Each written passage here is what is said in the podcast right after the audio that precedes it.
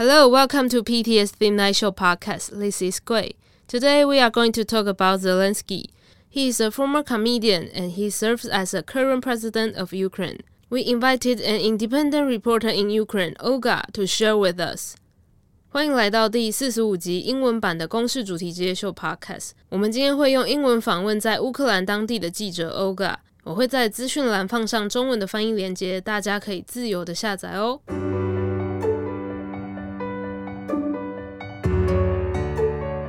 We actually have an independent journalist from Ukraine and Olga, right? Olga, would you please greet to our audience here in Taiwan? Доброго дня, Ольга. Thank you, Добрий день. Olga. Thank you for having me. We are really glad to have you to join the discussion. You are in Ukraine now, right? What's the situ- situation like? Where are you at in Ukraine? In Ukraine.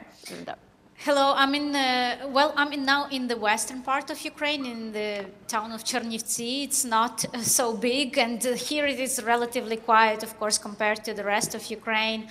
Um, I used to live for 20 years in Kiev. I worked there as a journalist, but I had to move here to the western part of the country after Russian full-scale invasion, also to protect my family, to protect my daughter, and for now, I'm staying here in the western part of Ukraine.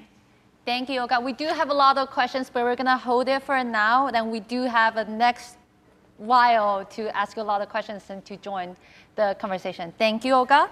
And just briefly introduce Olga to all of you. Olga has done a lot of firsthand reporting about the Russian-Ukraine war, and in her reporting, she talks a lot about the human rights violation after the invasion of Russia, and we are really glad to have her to join the discussion.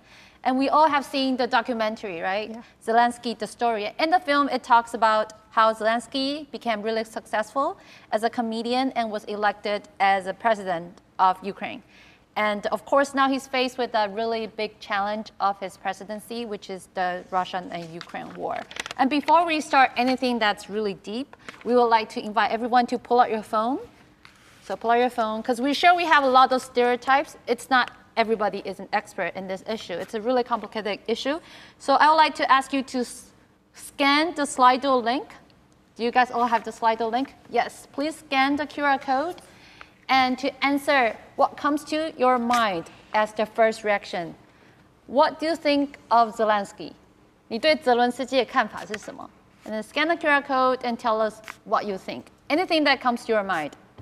It doesn't need to be academic. It could be just based on your understanding or stereotypes. It's fine. We just want to know how you think of Zelensky. Let's look at the answer. 我们看一下答案. Okay, funny, cute, cute, sure, proud of him, brave, charming, and really cool.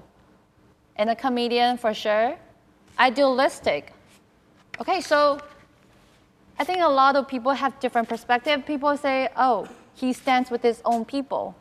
So, any any feedback that we'd like to get from our guests? Uh, Llyn, do you have any idea? Do do do which one did you put in? Idealist. I think he- Idealistic, yes, I think he's warm idealist, uh, but uh, kind of naive because he trusts the United States. You're talking about the scandal with Donald Trump. Is it that one, or just in Uh, general? yes, and as well uh, about the NATO expand eastward. Oh, I see. I Yes, see. but later we will talk about that. yeah, yeah. So naive, idealistic. Do you agree, Anatolii? I actually put the proud of him because uh, I think so far um, this is we are pretty much lucky, like Ukrainians are lucky to have this president right now, and we I think we choose this president in the right time. So, and I'm really proud that uh, he is uh, of him like to unite like the whole country against the uh, same uh, enemy. And you know, like how the how the jokes, like you know, like I, I used to talk to like foreigners, and I told them like why Zelensky couldn't uh, evacuate from Ukraine because I know that many countries, uh, also including USA, actually in the beginning of this war, they uh, offered him like a shelter. Evacuate and a safe shelter to Zelensky, to our president. Yeah. But our president couldn't take like the, the you know, he, he couldn't take the, the plane and fly away. And do you know why? Why? Well, be- people say because his balls are too heavy. So he cannot take the plane. Yeah, he really, really uh, did something that's to stand with his own people. And uh, Alicia, do you have anything to add? Uh, yeah. I, I say I think it's very charming and I Charming? think yeah and uh, and muscle. he's yeah Oh my God. yeah yeah and he's also very humorous and then know how to uh, attract people and get people's attention. You can see that he has done a lot of speech uh, and different uh, like like virtual speech and different meetings like international meetings and it's very powerful and I think it's like um, like during the war it's really we really need like a leader like him or Ukrainian people need a leader like him can actually like um, stand firm and then stay in the country to uh, to unite the people and then tell the world what support the uh, Ukrainian need uh, in a, mid- a medieval time. Yeah. Yeah, but I do have a lot of questions about that because, of course, it's pros and cons. Yeah, to talk course. about that, we can talk about that later. But I do have a question. It's a Taiwanese culture specific because you know when uh, our presidential election happened in 2020, we got Han Kuo-yu, and when Zelensky came out, a lot of people say, "Oh, Zelensky is a counterpart of Han Kuo-yu." So do you guys agree with that? Well, I- I'm not really expert in uh, Taiwanese politics. Uh, you know, uh, I think those two people are too different to compare. Like, I really don't know anything they they have in common. Yeah. So, yeah. Both I of them think they're are so pretty different. funny to some extent. I think that's why people make the connection. Um, I think that I think when uh, actually Ukrainians when we were voting for Zelensky, it's not because he is funny, but because uh, as mentioned he is idealist, and being idealist at some point it's very good because uh, you can change, you can bring a lot of changes, and he was the just a person not connected to the government, not connected to the, any like bribery or anything, those uh, mechanisms which existed in Ukraine for like many, many years. Uh, so I think that Zelensky is, is very, very different from the, uh, from, as you said, Han Kuo-yu, because Han Kuo-yu is a politician. Zelensky was never a politician. So it's very Yeah. difficult to compare. that's, true. That's true. Yes, I agree with uh, Anatolii. Yes, and uh, Zelensky is the political neophyte, and uh, in my opinion, I think he's more like um, the the people in the in the TV TV series uh, Vasily Petrovich. You know that the servant. Uh, Servant of the people. servant of the people, yes, and uh, a man full of enthusiasm and ideas to reform Ukraine. But the task is not, it's very hard, especially in a sh- uh, short period of time. So he disappointed uh, people because of uh, scandals in the government or his policy. But uh, after the Russian invasion, he chose to stay with the people, to, to stay with uh, the soldiers, Ukrainian soldiers, and he won the supporters and the admiration from the whole world. I think that's why I think he's quite warming and he is uh, idealist. Yeah, I think people made that connection during that time because because a lot of time we didn't really understand who he is because we don't know the situation over there. People think it just weird that why would people elect a comedian? As you said, he never been in the political arena, so Right. people mm-hmm. didn't mm-hmm. understand outside of Ukraine didn't understand it. But we do have Olga with us. So I would like to ask your opinion about that. So I heard that in 2019 you did not vote for him. So is there any special reason? Well, yes, that's right. You know, I'm not just a journalist, I'm also a citizen of Ukraine. So, as every citizen, I have a right to vote for whoever I like or not. And it's true that I didn't vote for him in 2019, and I found it hard to relate uh, with him because I perceived him, you know, as a, as a comedian, as a showman, and I doubted his capacity to govern the country and to actually understand the challenge that is uh, ahead of him, you know, uh, having a country at war uh, in a difficult economic situation with a lot of, uh, you know, uh, of pressure from inside the society for uh, reforms, for transformation. Uh, in his campaign, um, he was very vague, and his promises were very, you know, like. Um, wide. So basically, he didn't say much concretely. He just said, Well, I will fight corruption, I will be a new face, I will stop the war. So, like, very, very simple messages, very uh, easy solutions that people wanted to believe. But then, you know, when you ask, like, how is he going to do that? There was no answer. So he didn't answer uh, those who were asking these questions on this campaign. So, you know, that's why I wasn't convinced by his uh, campaign, by his uh, easy, easy answers, easy solutions. But I have to admit, and now uh, to your question, uh, what is my first kind of association with uh, with him now, I uh, I wrote a leader because that's really how I see him now. And you know, he really uh, has undergone a very significant uh, transformation as a politician. So he basically grew up and became a politician only after becoming a president. And it, is, it was very also interesting to witness how this change was happening from inside Ukraine. You know, I was covering uh, Ukrainian politics uh, uh for uh, the Spanish agency EFE.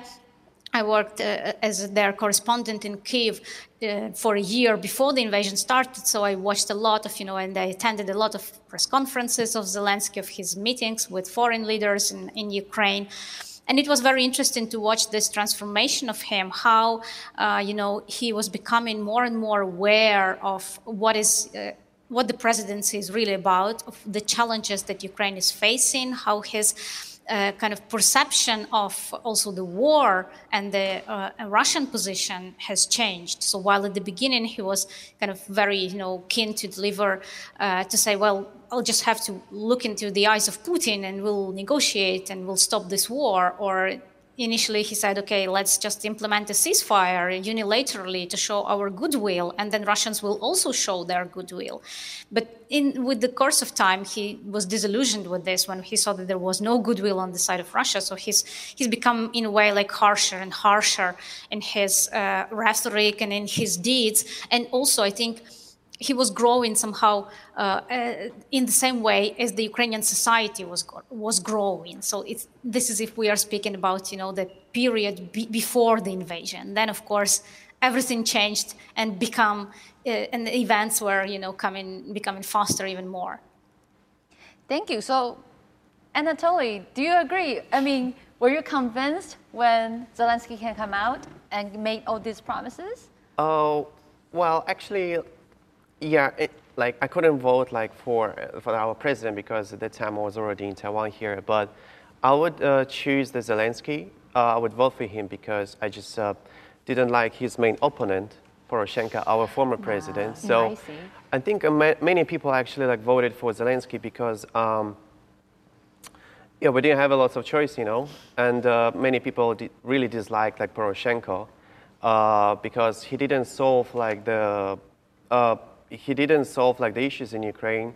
There was a long-term going war in east of Ukraine, and uh, the, it was corrupted, still corrupted mechanisms, like so many corruptions with already existing oligarchs, including yeah. the eastern oligarchs, including his business in Russia as well, Poroshenko's business in Russia. So, um, and it's so, people were so fed up of corruption, and these people who were fed up corruptions, those are were main supporters of Zelensky actually. So.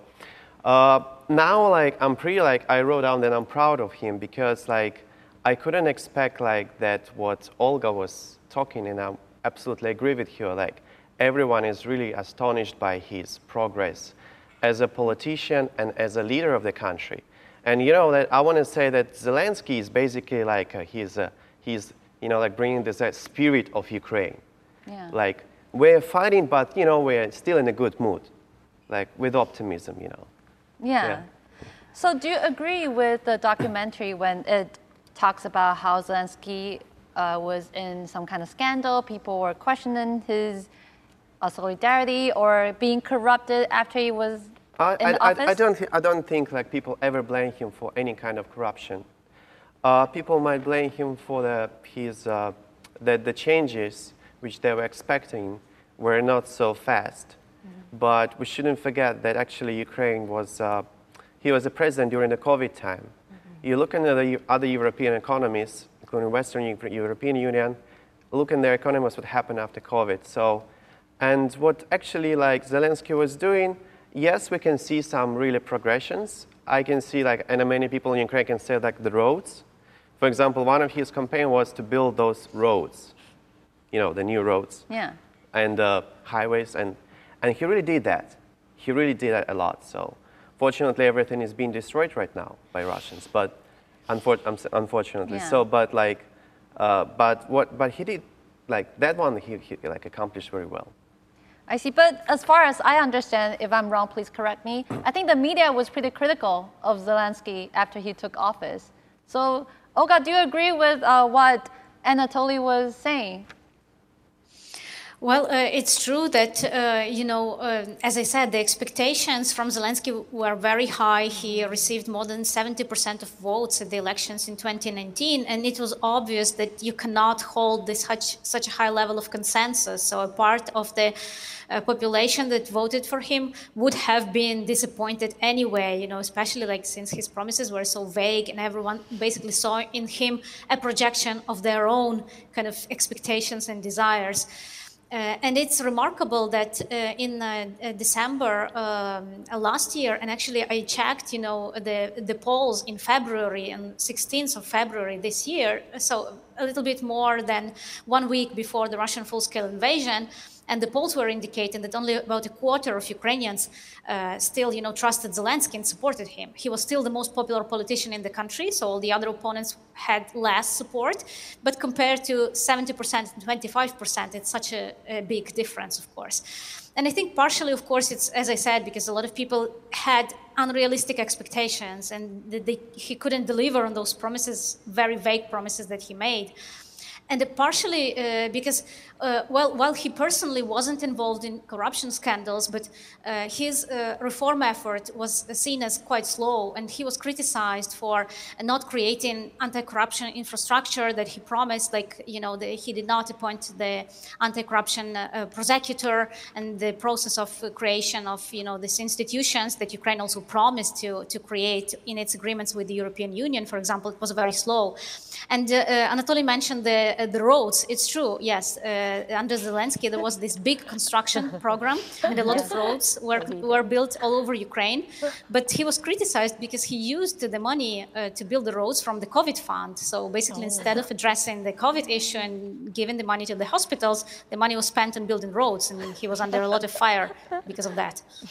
Yeah, Olga really sounds like a journalist, like a really responsible one, critical but also support what he's doing. But we are, I'm really curious. I'm trying to be objective. Thank you so much. Thank you. Really appreciate that. And I'm, I'm really curious that do people blame Zelensky for maybe too pro-Europe? And that's why he pissed off Putin too much? Because that's one of the theory that we heard in Taiwan is that we should not piss off China. Mm. So do Ukraine people blame Zelensky for that? Because he tried to make a promise of ending the war, but he did not accomplish that. Majority of people in Ukraine, because we're democracy, right? Yeah. Because we're democracy, our uh, polit- politics should decide by majority of people. That's how democracies work. Yes. So uh, Ukraine, as far as I know, is like fully pro-Western majority of Ukraine since 2004, since Orange Revolution. Mm. Since Orange Revolution, we already set like the goals to move to European Union. So um, I don't think that people would ever be like uh, pissed on Zelensky that he's pro-Western because, as I told, we're talking about majority people. Yeah. I see. Yeah. So you agree? Yeah, it, Olga. If I may add uh, to this, you know, uh, in Ukraine, it's not an issue of like geopolitics or geopolitical choice. Like people do not, you know, ask themselves, okay, should we, you know, be with Europe or be with Russia? It's about the standard and what these kind of geopolitical entities represent. Because what Russia represents is totalitarianism, lack of human rights, you know, repression, uh, huge corruption.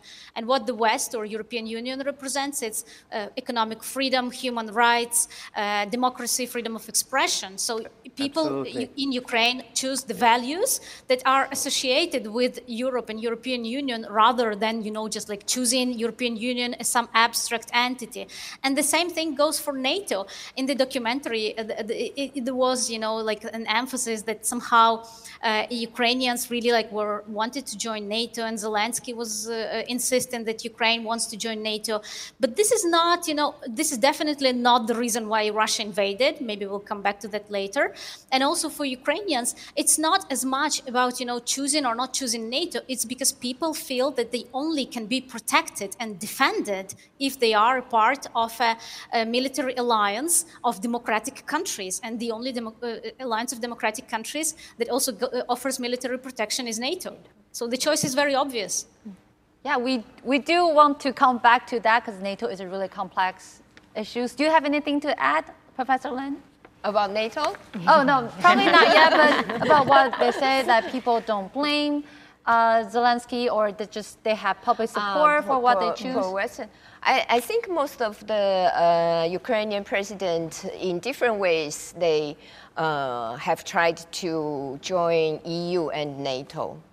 But before the outbreak of the Orange Revolution in 2004, uh, the president uh, before before the revolution, presidents they they have been trying to um, to to have the policy conciliation with Russia. Oh, I see. So that was like a big transition. Yes, and after the Orange Revolution, after that, Ukraine is going to be very insist to join to the West. I see. So it's like never coming, going back kind of feeling.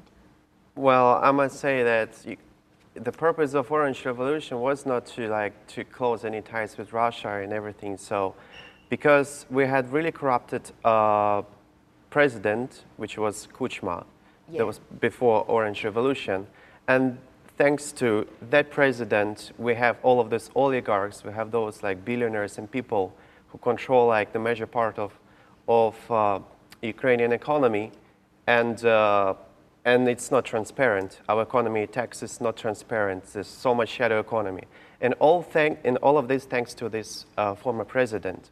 So I want to just uh, underline what Olga said. We always needed European Union. We always wanted to be like because we needed a third party. We need to we need to have uh, we wanted somebody to guarantee that our politic economic processes all will be transparent that there will be no corruption anymore so but as you see like um, everything where russia put their mark every, everywhere is corruption no I, I'm, I'm not I'm, I'm serious like looking at historical like other countries like they divided like north, north korea and south korea look at north korea right now so there was like ussr project Yeah. right? Look, for example, in uh, Vietnam. There is uh, South and, and also Northern Vietnam. South Vietnam, like Saigon, Ho Chi Minh, was more like pro-American and they're much more developed than the northern side. Even in a such small, in a city It's a, like another Berlin, complex issue, Yeah. I have to admit. you know, even within one city, only one city example, Berlin. There is East Berlin and there is West Berlin. Okay. So again, where everywhere where the Russians put their mark, everywhere is corruption, uh, inequality, the huge differences in income, and th- there is no, there is no rights. This is the most important thing. Yeah, I think uh, since we talk about Russia and Putin and their government, they're really not known for being transparent. So we would like to ask everyone to pull out your cell phone again, and we're gonna ask the second question on Slido is what do you think of Putin? So anything that comes to your mind. Try not to curse. I know uh, some people really don't like him, but feel free because it's anonymous. Feel free to tell us what you think. Let's look at people's answer. 我们看一下答案哦。 Being dumb, being greedy. Is that Kulo? Is that? Um, it's probably from Olga's uh, feedback. Dictatorship. Okay. Okay. Old-fashioned, brutal, really ambitious. Somebody put Xi Jinping in there. okay. Okay. Thanks for sharing. Good. Okay. Live in the past. Try to be an emperor. Okay. Thank you. Thank you. I want to add realist but the phone doesn't work. Oh yeah, it's okay. Would you, would you mind just to share with us what you think or what you try to put in, if you don't mind? Putin is just the uh, opposite to Zelensky. He's cool, cold, and uh, I think he's realist. And he has been in power for more than 20, 22, uh, 22 years. When you were in Moscow studying, was he in power? Uh, yes. Oh, wow. Yes, Okay. 2000 after that's a long time. Yeah. Yeah. I'm talking about him being empowered a long time ago. The baby who was born in uh, born in 2000 now is 22 years and his president is still Putin. Mm. Wow. Yeah. Mm -hmm. That that's why in Russia they they call it the generation generation uh, P, right? Uh, generation P. P means Putin. Uh, Putin. Oh, I Uh-huh. see. So, how do Russian people think of Putin? Like, did it change over time? Because it's a 20-year period. Yeah, some people support him, but some people not. And Do we know the but I, I, percentage-wise? I think he is quite a f- uh, the people, Russian people, and even his uh, officials is getting uh, have been far, far away from him. Uh, I just saw a video three days before the Russian invasion. There was a national security meeting in Kremlin, and Putin was talking about the situation in eastern Ukraine, and uh, sit in front of him all the officials, but the distance was quite long, very far. He's really afraid of everyone, anyone who tried to assassinate him, right? I like Xi Jinping. No, but oh, those that's why people officials- put in Twitter Xi Jinping there. it, the, their face uh, looks very, uh, very serious and uh, looks like terrified by Putin. And they were, they were forced to accept Putin's decision, which is uh, to recognize the sovereignty of Donetsk and uh, Luhansk, uh, the two, two repu- republics in the eastern part of uh, Ukraine, uh-huh, as well as the, uh, to accept, to agree the special military operation in Ukraine. You know, in Russia now, the word war, 战争, is forbidden.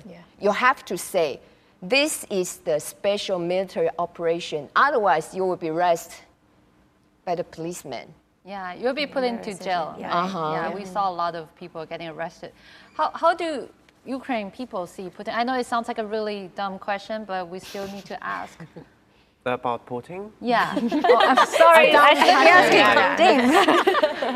I, th- I, th- I think he's, uh, of course, uh, but he's not the only enemy of Ukraine, actually. It's not, I think, about one person. It's the whole political regime of Russia. There are certainly like people who are around Putin.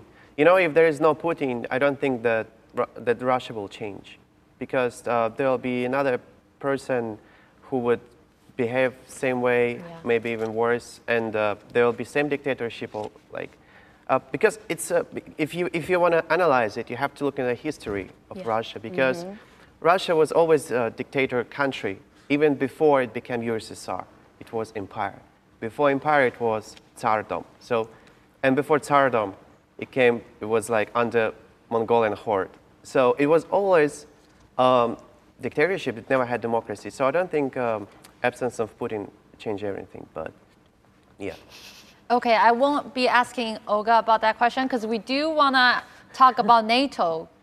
Because what we heard was that Putin was really pissed, or the reason why he started all his military operation or special operation, because he felt like he was being threatened by NATO. NATO was expanding. Do you agree with that, Olga?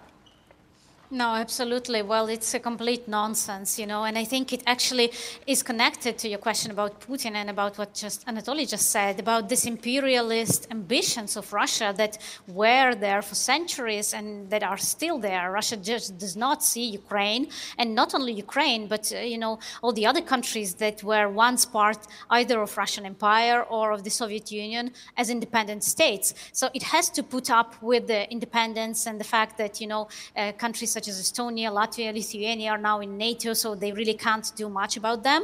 But uh, look, Russia uh, invaded Georgia in 2008. Russia invaded Ukraine in 2014. So uh, Russia is threatening other countries. It basically transformed Belarus and it's a satellite. It's not a satellite anymore. It basically annexed Belarus. You know, Belarus doesn't have sovereignty anymore. Like President, self-proclaimed President Lukashenko does not have any legitimacy, and he is not uh, making the decisions. It's Putin who is installing his military bases, and Lukashenko cannot say anything against it in, the, you know, in the territory of Belarus. So uh, Russia has never accepted the loss of its empire. It, it always continued to view uh, all you know the neighboring countries as uh, its own uh, sphere of influence. And if we listen to the rhetoric also of Russian officials, they are not speaking about NATO anymore. It was just a pretext, you know, to maybe make some Westerners rationalize this war and somehow find an excuse and start blaming the West for this war. But if we listen to Russian officials, to Putin, and to you know uh, Dmitry Medvedev, uh, former president and prime minister of Russia, they are saying the same thing. Like they want to crush Ukraine as an independent state. They do not think that Ukraine has a right to exist. They think all Ukrainians are Nazis uh, and therefore they deserve to be exterminated and killed. This is a genocidal rhetoric that resembles the Nazi Germany. Uh, this is uh, the continuation of Russian imperialistic policy. So I completely agree that this is not just Putin's war. It is not about one person or, you know, the uh, toppling Putin and Russia will be transformed. It is about uh, uh, the the nature of this country, the, its vision of Ukraine and other neighboring countries. Now, Ukraine is under attack, but it doesn't mean that Russia will not expand this aggression to other countries if it is uh, successful in Ukraine. So I think this is something maybe is underestimated and not taken much into account. And of course, to uh, achieve some transformation of Russia, uh, it will take decades because a lot of people share this imperialistic view. They've been poisoned by propaganda for so many years and decades, uh, you know, describing Russia as such a great country, never taking account for any crimes that were committed uh, during Soviet times, you know, glorification of Stalin that has been going on under uh, Putin you know, uh, closure of uh, the uh, human rights NGOs who were actually speaking up about the repressions and the crimes of uh, Stalin's regime, such as Memorial NGO. So all this has been happening in Russia since Putin uh, took power. And to reverse this trend, it will not be enough just to, you know, remove Putin. Thank you. But I think now a lot of people understand the situation of NATO. So we do have a map. Can we pull out the map? 可以看一下地图吗 ？because we do have a professor here and uh, we would like to have everybody to understand. Okay, this is a map and we have seen that the blue states, the countries are the current members of NATO and we have seen the yellow countries try to apply for it and Russia and Ukraine uh, which is being invaded. Would you like to tell us a little more about the situation? Okay, now Russia cares about is uh, is that once Ukraine and uh, Georgia join NATO, the, uh, it will be like NATO bordering Russia. Yeah. So surround, surround, and for this, this is uh, because the military force uh, NATO members can mobilize is quite huge. That, that will be a really big threat to Russian territory. And there's, a, you know, for me, it's, it's like um, in front of a polar bear because uh, Russia is like the polar bear, and you you have a needle, needle, 针, right? And you're trying you to poke a, the bear. Uh, you, you keep you keep to to approaching to to the bear's eye and tell him, don't be afraid. I'm not going to hurt you, but you keep approaching, approaching. So what will happen next? Imagine Putin's always constantly really afraid of anything. And uh, expand eastward uh, of NATO for Putin, he feels like the betrayal by the West, Western because he, he quite often to uh, refer the keywords of uh, U.S. Secretary, uh, Secretary of State James Baker told Gorbachev in February of 1990s, NATO will not uh, expand eastward even by even one inch. He just keep refer, uh, referring those words. I see. So that's why he, for him, he, he was really upset ab about that. Yeah, thank you for providing the background information, but I'm sure Anna, uh, Anatolii might not agree completely. Oh, God, oh, God. Oh, God, oh, God. anything to add? a lot. well, uh, eh, maybe, you know, this uh, is an explanation of Russia's reasoning, but uh, it does not really correspond to the reality because Russia is a huge country. It's one of a few nuclear uh, nuclear countries that have nuclear weapons. So how can a defensive alliance, which actually uh, uh only works because countries apply to join it, it does not impose its you know uh, expansion by force the way Russia does. So how can it threaten Russia? I think it is completely like delusional. It's just like an excuse for Russia to continue its aggression in the neighboring countries. Uh, NATO, you know, uh, was never a threat uh, to Russia. And even the thing about like uh, surrounding, if you look on the map, actually, like the whole map with the, the other side of Russia, with huge Russia that also borders the Central Asian countries, borders China, uh, you know, Japan is very close. Like only a tiny fraction of Russian border is actually uh, with the NATO countries. Now it will become longer because uh, uh, Russian aggression against Ukraine uh, prompted Finland and Sweden to apply. So now, now the Russian border with Russia, uh, NATO's border with Russia will be longer by 1,000 kilometers. And that's actually very funny, you know, because if Russia's goal uh, in its war in Ukraine was to stop NATO enlargement, it achieved completely the opposite. So that's why I don't buy this claim, you know, that this was about NATO. Um, even expansion, I wouldn't use this word, it's an enlargement because countries, democratic countries, freely apply to join NATO because they see it as the only guarantor of, of their uh, safety and security. Exactly. I would like to add, like, it's uh, like when Russia claims that, oh, like, they're trying to protect them from NATO, that's why they started a war in Ukraine. Like, they sound like, or they think that, like, somebody is pushing Ukraine to enter NATO. Actually, uh, nobody like pushed ever pushed Ukraine to enter NATO, you know, and Ukraine was the one who was always wanted to enter the NATO because wanted to have a protection from Russia. But unfortunately, NATO countries didn't want to have Ukraine inside the NATO. Before there, even before like the uh, Russia invaded Crimea, I know that they were, were talking about entering NATO, but NATO was never like welcoming Ukraine inside it. Because, so um, I, so the thing is that Russia is saying that, oh, like we're protecting ourselves because, because USA wanted to like, you know, put the Ukraine inside the NATO, everything like, no. It's the only Ukraine is only one country who wanted to enter there. But, but because, because uh, European countries and USA, they basically, they didn't accept Ukraine as a member of NATO. Maybe that's why we have a war. If we would be already a NATO member, like Baltic countries, there are like three, three Baltic small countries, uh, and they like military is much, much, much less than Ukrainian military. They have, but they're protected, and I don't believe that Russia will attack them. So that's what that's what Ukraine wanted. We don't, we didn't want to end up like Belarus. Yeah. Yeah. So um, that's why. Thank but before the in, Russian invasion, I, I, I, keep hearing about uh, Blinken and uh, the uh, Secretary General Stoltenberg, uh, of NATO, Stoltenberg.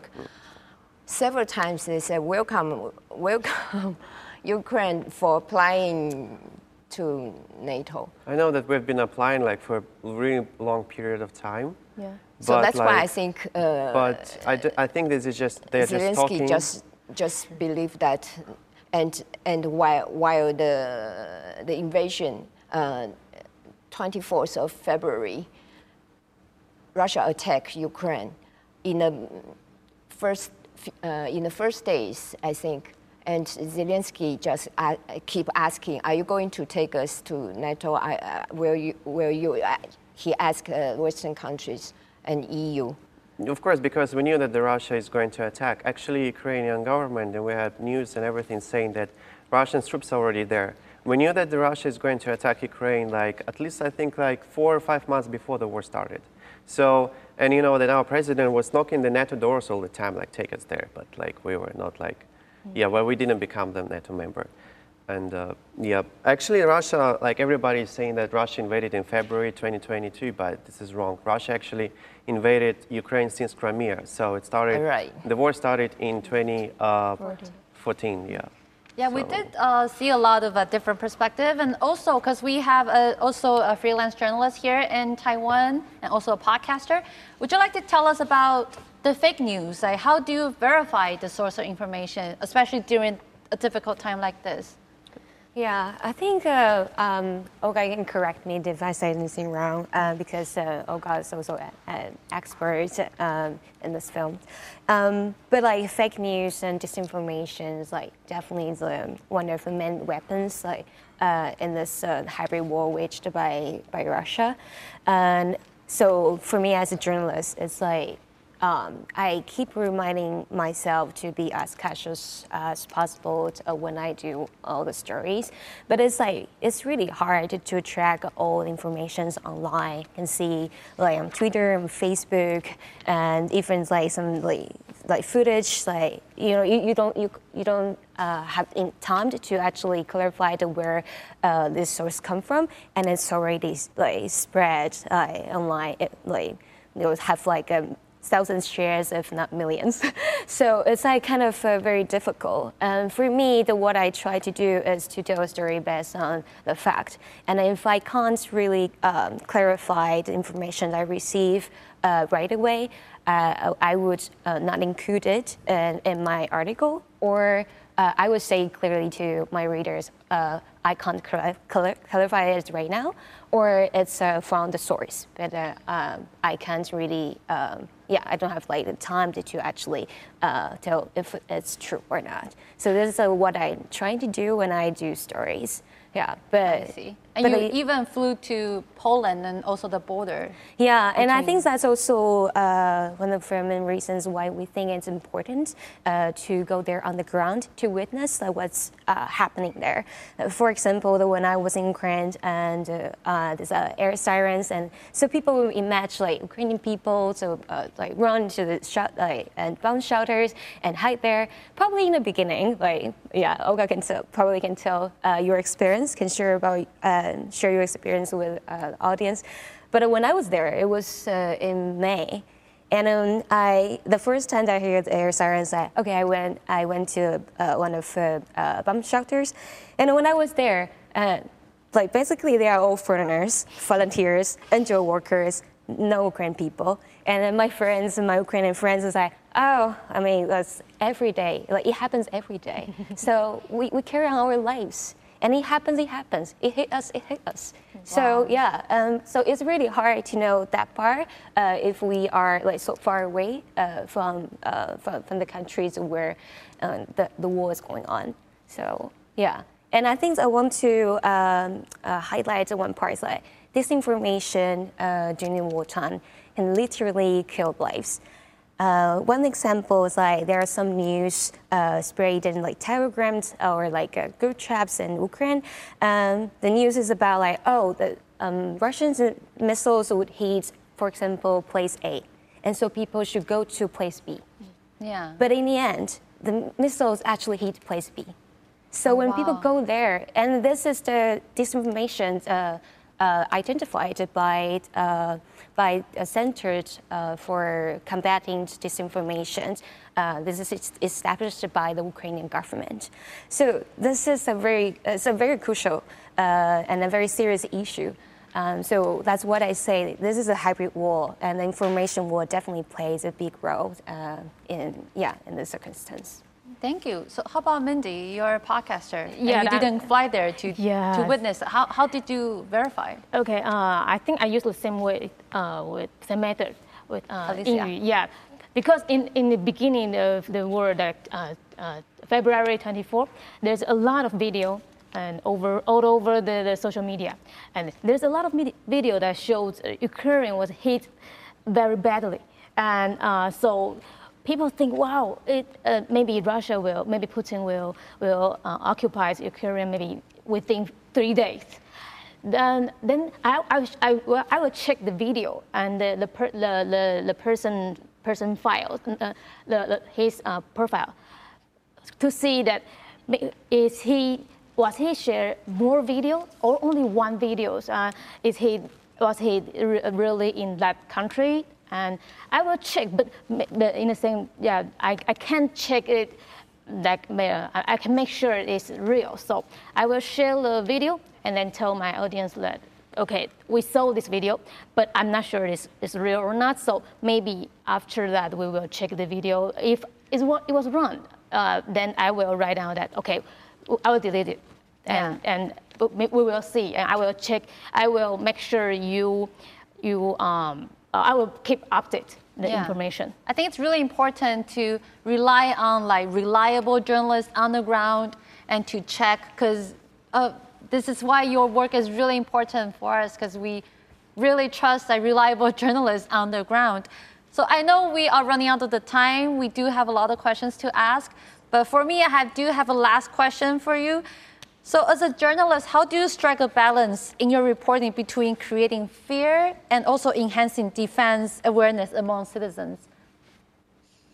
Well, you know, I always try to stick to the facts and also to give people voice so that people speak for themselves. I see my role as a journalist as a mediator between the wider public and, you know, the, the people who are actually doing things on the ground, witnesses, and those who are shaping this reality that we are living in. Uh, and, and very often, uh, you know, you don't have to, as a journalist, to add much to that because people can speak for themselves. You just like assemble it in a story and like you know let them let them speak. And of course you have to always uh, set your emotions aside. It is very difficult if you're living this war if you're in this country if you're going to shelters if you have your loved ones under uh, threat if you know uh, some of my friends they joined the army some of my friends and colleagues have been killed in this war some of my other friends have been kidnapped and taken as prisoners of war and i know nothing about you know them whether they are alive or not. So of course it's very difficult like psychologically and emotionally but as a journalist like i, I you know when i start like making a report or uh, you know launching a, a, a broadcast I, I, I just keep that aside and I, you know, speak about things that I know for sure and try to be objective and balanced.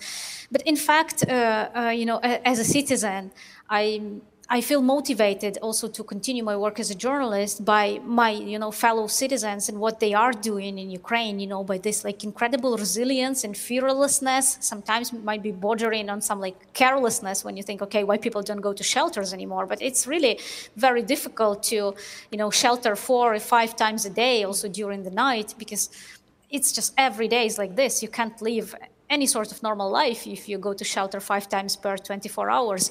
So, uh, in a way, uh, while as I say, it's like bordering on carelessness, but it's just you know people adjust to they somehow try to con- go on with their lives, uh, live the best life they can, enjo- enjoy every moment of it.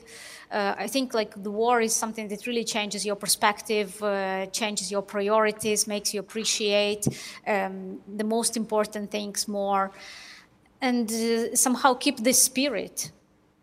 Yeah, thank you so much, Olga, for your time and the fact that you you've been there fighting for what you believe in. Keep doing this really, really wonderful journalist. Thank you so much. Thank, you. you. Thank you. Bye bye. Thank you.